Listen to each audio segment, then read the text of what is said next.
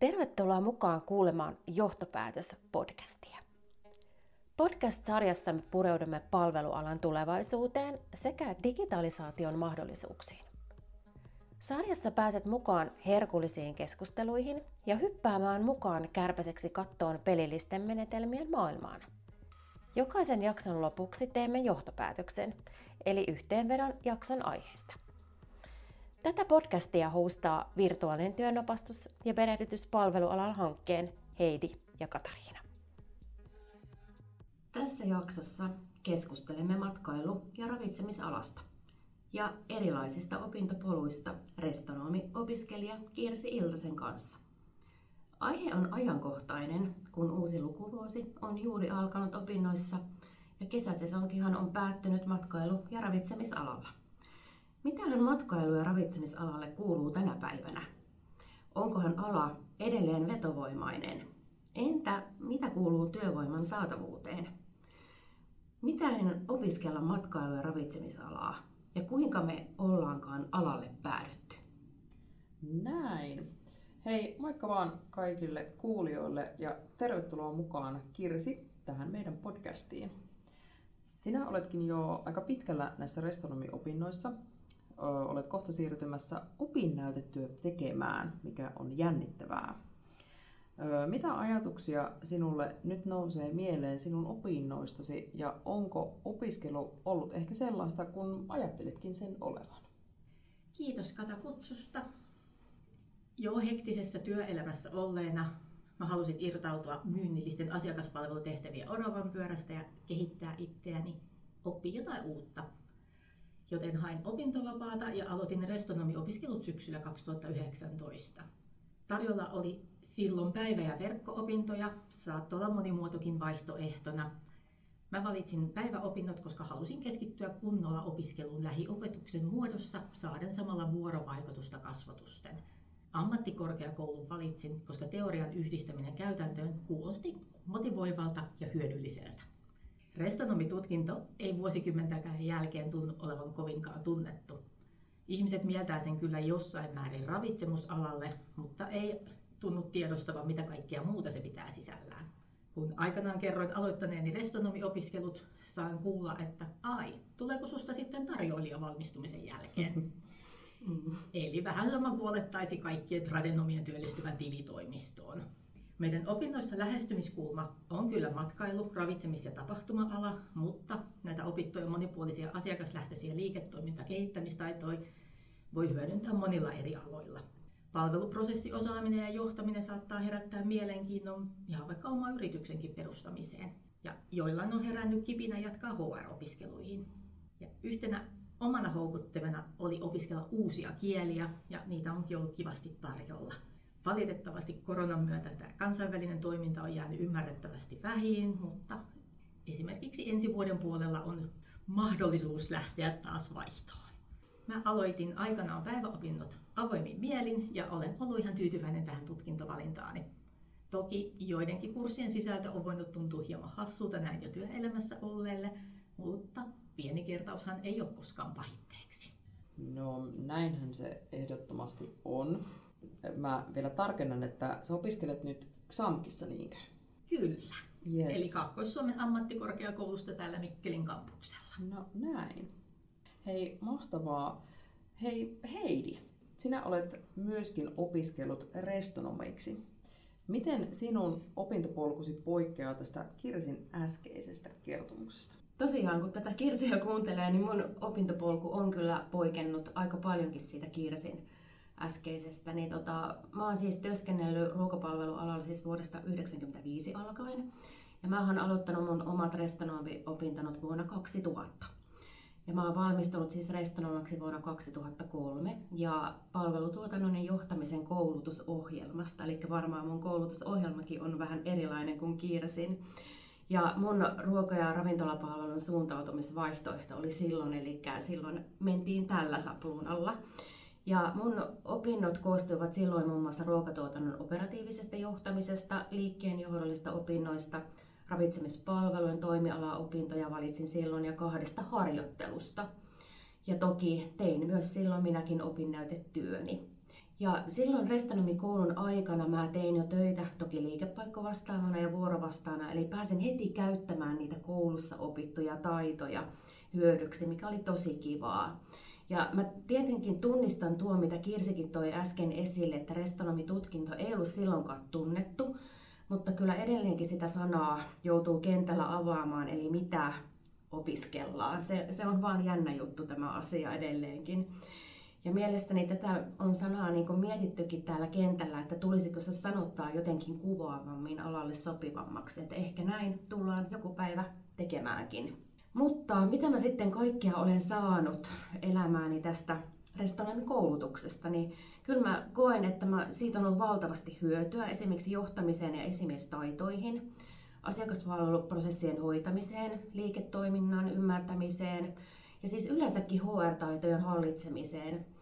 Ja koulutuksessa pystyin tietenkin valitsemaan siis vapaa valinnoilla kaiken näköisiin kurssisisältöihin, Mä otin vaikka mitä silloinkin niitä opintoja, olin kauhean innostunut kaikesta jo silloin, niin kuin tänäkin päivänä.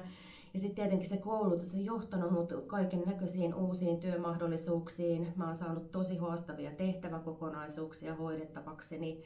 Ja mä jotenkin koen, että niitä ei varmaankaan olisi tullut mun eteen ilman sitä restonomikoulutusta. Että kyllä se oli niinku sellainen ponnahduslauta minun niin kuin, työmarkkinoille. Ja se on tietysti kasvattanut mun verkostoa. Ja mä oon saanut tutustua ihan uskomattomiin ihmisiin, sidosryhmiin ja kaiken näköisiin tosi kivoihin yhteistyökumppaniin. Joo.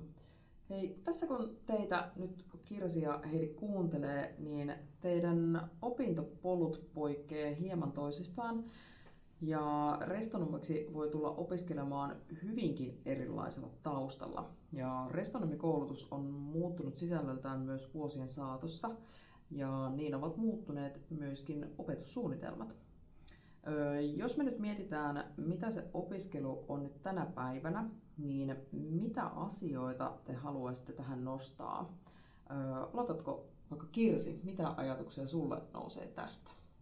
Mun mielestä nykypäivän kirosana ja trendi on itseohjautuvuus. Sitä tuodaan esille niin työelämässä kuin opiskeluissa. Ehdin opiskella syys- ja osan kevätlukukautta lähiopetuksessa, kun korona sitten iski, ja siirryttiin kertaheitolla opiskelemaan etänä. Siinä tekniikassa ja toimintatavoissa oli opettajilla ja opiskelijoilla hieman opettelemista. Lähitunnit saattoi yksi kaksi muuttua verkkokurssiksi, eli itsenäisen työskentelyn osuus korostui. Ja viimeistään siinä tuli eteen sitten tehtävien aikatauluttamisen haasteet itsenäisesti. Tietenkin kaikki tehtävät ja nuo deadlineit oli tiedossa kurssin alussa, mutta niiden käytännön toteutus oli täysin itsestä kiinni, eli kalenteri oli todella kovassa käytössä. Ja musta tuntuu, että monella opiskelijalla olikin haasteita juuri tuon itseohjautuvan aikatauluttamisen, yksinäisen etäopiskelun ja ylipäätänsä jaksamisen kanssa.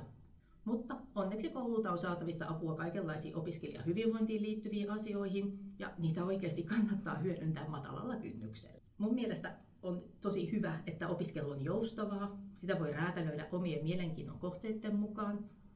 Ja jos vaikka omaa jo kokemusta työelämästä, niin osan kursseista voi sitten hyväksi lukea jo opittuina. Ja noiden pakollisten kurssien lisäksi tarjolla on ihan valtavasti erilaisia kursseja, Yhteistyö erilaisten yritysten kanssa mahdollistaa käytännön oppimisen, lisäksi mahdollisuuden kerätä opintopisteitä erilaisissa projekteissa.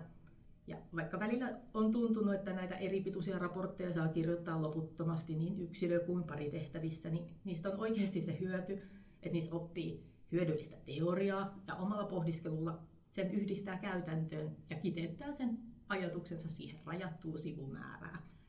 Eli lyhyesti sanottuna kannustetaan ajattelemaan ja käyttämään omia aivoja. Ja erilaisissa ryhmätöissä, niissä huomaa sitten, että minkä takia on hyvä, jos ylipäätänsä ryhmässä on eri-ikäisiä, eri taustasta tulevia ihmisiä.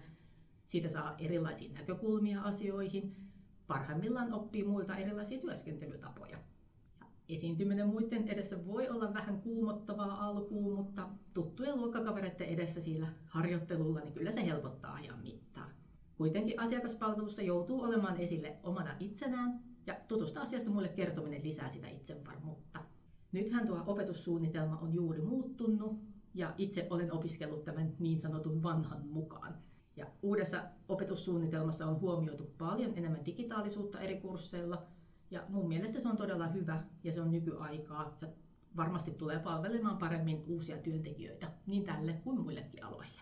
Tosi hyviä näkökulmia Kirsi nostit kyllä esille tuossa äskeisessä, että, ja tuo just mitä sanoit tuosta itseohjautuvuudesta muun muassa, niin siis jotenkin koen, että sehän alkaa jo meillä tuolla päiväkodissa nykyään, että siellä jo toitotetaan sitä, että sinun tulee olla itseohjautuva ja se jatkuu sitten jotenkin luontevasti sinne meidän koulumaailmaan. Ja kaikkihan ei missään nimessä ole kuitenkaan tänä päivänä itseohjautuvia. Että se ei ole ensinnäkään paras vaihtoehto opiskella, vaan siihenkin tarvitaan sitä taustatukea, missä säkin toit tosi hyvin esille, että sit jos tuntuu, että et ole itseohjautava, niin lähde ihmeessä hakemaan sitten apua siihenkin näkökulmaan. Ja tietenkin opiskelussa on tarjolla myös enemmän joustavuutta kuin silloin vuosina 2000-2003, kun itse opiskelin restonomiksi. Silloin ei ehkä ollut niin valtavasti niitä vaihtoehtoja kuin tänä päivänä on, että se tarjote on paljon laajempi nykyään ja val- varmasti hyvä näin, että onkin.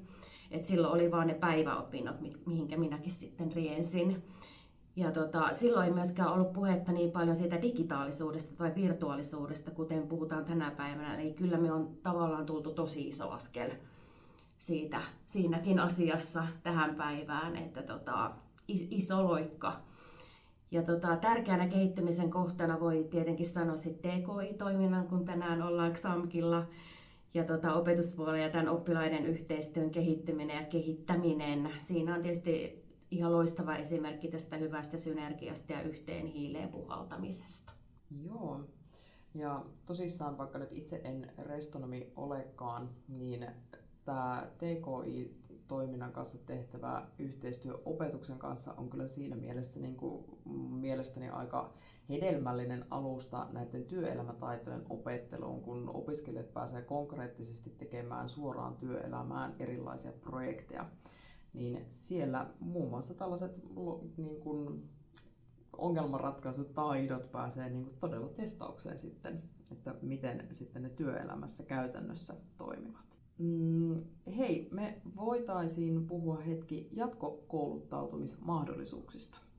Öö, mitä ajatuksia teissä herättää iso sana YAMK-tutkinta? Joo, no mä voisin vaikka aloittaa ensin, ottaa kopin tästä, tästä sanasta. Niin tota, no itselleni tämä YMK-tutkinto, se oli ollut mielessä jo jonkin aikaa, mutta mun polku oli mennyt vähän eri lailla ennen sitä, että mä olin opiskellut ennen sitä jo johtamista – ja voimavarakeskeisen työnohjaajakoulutuksen ja paljon toki muuta pienempää ennen sitä, joten se tuntuu aina vain siirtyvän ja siirtyvän se koulutukseen hakeminen.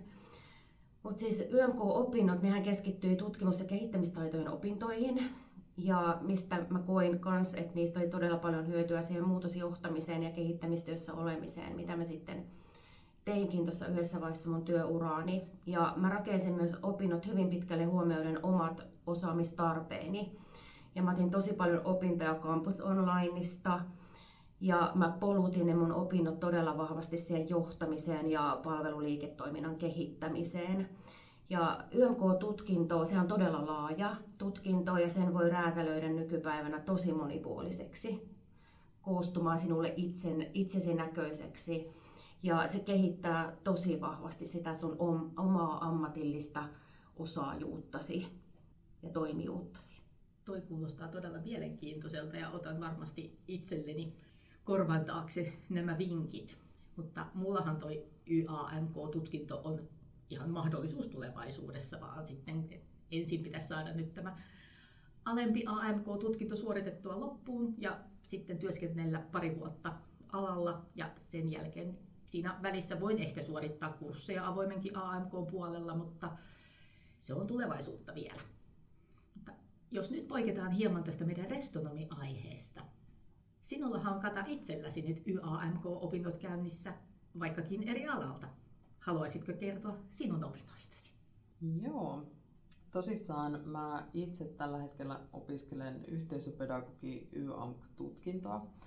Ja mä oon käynyt yhteisöpedagogi AMK-tutkinnon tähän pohjalle ja käytännössähän niin kun tämä ylempi ammattikorkeakoulututkinto, jos nyt sanotaan tämä koko virallinen sana tästä, niin, niin käytännössä on sitten niin kuin hyvä jatkokoulutus sitten sille AMK-tason koulutukselle.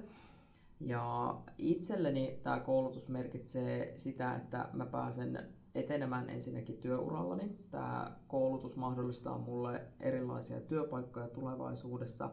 Ja mä, mä tykkään itse asiassa tästä koulutuksesta todella paljon. Tämä on hirveän työelämälähtöistä. Mä pystyn yhdistämään nämä opiskelut tähän omaan työhöni todella monipuolisesti. Ja totta kai, minkä takia mä ehkä itse lähdin niin kuin opiskelemaan tätä on nimenomaan sen takia, että tykkään niin kuin kehittää tätä omaa osaamistani.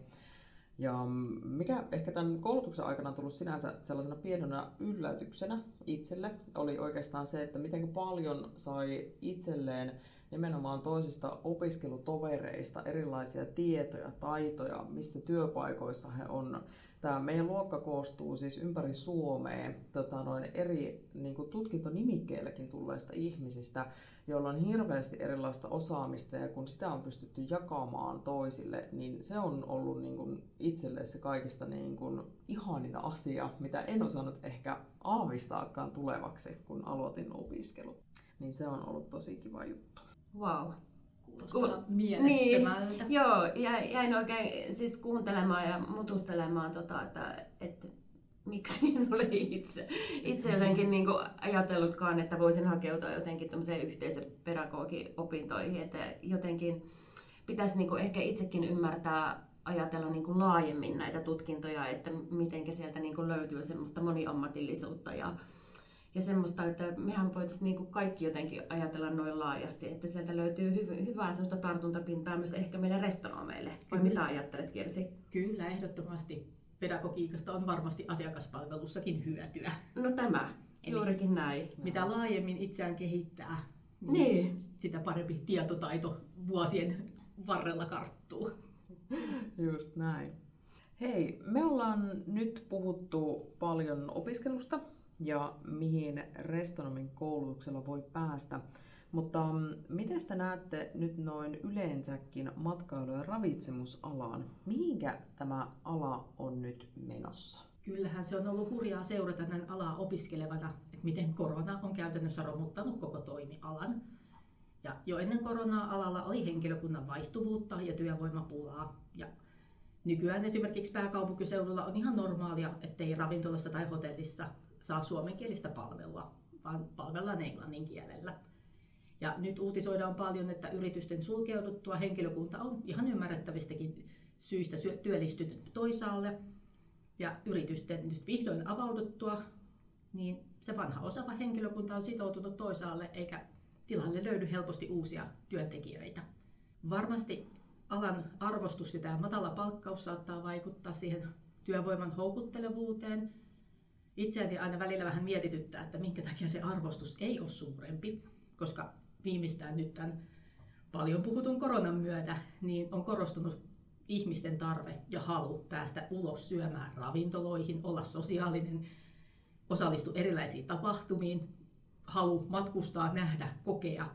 Niin eihän näistä olisi mikään mahdollisia ilman niitä mahtavia tyyppejä, jotka tekee aivan valtavasti töitä sen eteen, että kaikilla meillä asiakkailla olisi näitä upeita elämyksiä. Ihan totta, joo. Kyllä. Joo, juuri näin, mitä Kirsi sanoo tässä, että kyllä meillä varmasti jonkinlainen kohtaanto-ongelma on tällä hetkellä menossa, että työnhakijat ja työpaikat siis saattaa olla eri paikkakunnilla ja, ja, ja toki työn perässä muuttaminen toiselle paikkakunnalle, ei se missään nimessä se ei ole helppoa se ei käy niin kuin tosta, vaan se, se elämän jalkauttaminen toiselle paikkakunnalle. Se vaatii aina järjestelyjä. Ja meillä on toki myös siis kiristynyt kilpailu työntekijöistä, se on, se on ihan selviä. Ja mä oon itse jotenkin pohtinut tätä asiaa siis tosi paljon, että kuinka tähän työvoimapulaan saataisiin helpotusta. Että voisiko ne ratkaisut löytyä sieltä koulutuksista, missä huomioitaisiin ne yritysten tarpeet, onko ne muunto- ja täydennyskoulutuksia, onko ne oppisopimusmalleja tai jotain sen tyyppisiä vaihtoehtoja. Ja, ja, ja toki yleensäkin se semmoinen puhe, me jotka tällä alalla työskennellään, että me niin tuodaan sitä, sitä alaa hyvässä valossa esille – puhutaan positiivisista näkökulmista, tuodaan hyviä, hyviä asioita esille. Ja tota, se on tosi tärkeää tietenkin, että tuodaan hyvässä valossa alaa esille. Ja kyllä tämä ala tarjoaa monipuolisia työmahdollisuuksia. Se on kyllä itselle ainakin tarjonnut vakaan toimeentulon. Se on antanut mulle mahdollisuuden säännölliseen ammatilliseen kehittymiseen kaikki nämä vuodet ja mä oon päässyt tekemään monipuolisia tehtäviä ja, ja nähnyt jotenkin sen teknologisen kehittymisen tällä alalla. Että kyllä mä näen tämän alan tosi merkityksellisenä monessakin suhteessa. Ja tietenkin jos miettii noin yleensäkin sitä alan isoa kuvaa, niin kyllä me tullaan näkemään personoituja palveluita tulevaisuudessa.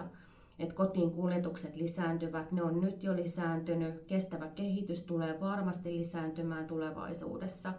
Ja terveys ja turvallisuus on noussut viimeisen parin vuoden aikana todella vahvasti ihmisten arvoasteikon kärkeen. Ja semmoinen yleensäkin helppous ja, ja niin kuin nopeus tulee varmastikin lisääntymään kun tämä digitalisaatio on lisääntynyt. Ja kohtahan kaikki on siellä verkossa tai jossain applikaatiolla. Että näin tämä maailma vaan tahtoo jotenkin mennä siihen suuntaan, että tota, näin, näin mä sen jotenkin näen tämän maailman menon. Joo, ja kyllä täytyy näin niin kuin itse palveluiden käyttäjänä todeta, että onhan ne niin kuin kulutus- ja käyttötottumukset muuttuneet ihan hirveästi tässä viime aikoina. Että näen niin tuossa kyllä ihan tätä samanlaista tulevaisuuden näkymää. Me tehdään tässä jaksossa aina yksi johtopäätös. Ja nyt johtopäätöskysymyksenä olisi tällainen, että miltä restonomien tulevaisuus voisikin näyttää? Kuten äsken tuossa Heidi ja Kata molemmat puhuitte, niin mäkin näkisin, että tämä ala on jonkinlaisessa muutosvaiheessa, että nyt korona toi pakollisen digiloikan ja kaikki tämä tarkoittaa sitä, että alalle tarvitaan entistä enemmän monipuolisia osaajia. Se tarve kasvaa koko aika ravitsemuspuolella sen digitaalisen osaamisen myötä ja matkailu- ja tapahtumapuolella se virtuaalisuus on ollut jo nousussa aiemminkin.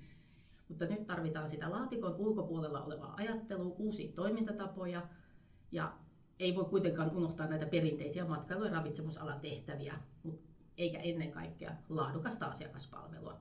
Mun mielestä restonomi on sen takia hyvä tutkinto.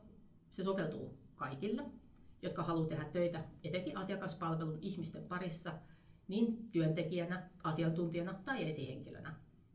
Monipuolisia työtehtäviä on ja tulee olemaan tarjolla mitä erilaisemmille persoonille ihan omien suuntautumishalujen ja taitojen mukaan. Kyllä, hyvin sanottu Kirsi. Et kun nämä alan vaatimukset ovat selkeästi monipuolistuneet vuosien saatosta, että kyllähän restonoimit on sellaisia monitaitureita, voisiko sanoa jopa taikureita välillä. Etkä ne hallitsee kyllä liiketalouden ymmärrystä, pitää olla koneiden ja laitteiden käyttäminen hallussa – ja elämysten tuottamista on palvelupolon merkityksen yrityksen tuottavuuteen ja, se, ja toki ruokahävikin hallitsemiseen. Ja tällä viikolla, kun nauhoitetaan jopa tätä podcastia, niin on ruokahävikki viikkokin menossa. Ja siis kyllähän ala on edelleen vahvasti palvelukeskeinen ja vastuullisuus tulee näkymään yritysten toiminnassa entistä vahvemmin. Ja tota, kyllä itse näen restonomien tulevaisuuden valoisana ja, ja miksi näin, miksi en näkisi. Et meillä jokaisellahan on mahdollisuus vaikuttaa omiin ensinnäkin opiskeluvalintoihin. Meillä on oma urapolkumme ja näin pitää ollakin ja siihen vaikutusmahdollisuudet ja mihin asioihin me yleensäkin tartumme elämässä, myös restonomeilla. Näin. Siinä tuli hei painavaa johtopäätöstä. Mahtavaa. Hei, kiitoksia Kirsi ihan tuhannesti, että olit tässä jaksossa meidän vieraanamme. Kiitos Kata. Oli todella kiva osallistua tähän. Kiitos kun tulit Kirsi. Kiitos. Ja tutut äänet Heidi ja Katariina palaavat sitten seuraavien jaksojen puitteissa taas astialle. Kiitoksia kun olit meidän mukana kuuntelemassa tätä keskustelua ja palataan taas. Kiitos, moikka moi! Moi moi!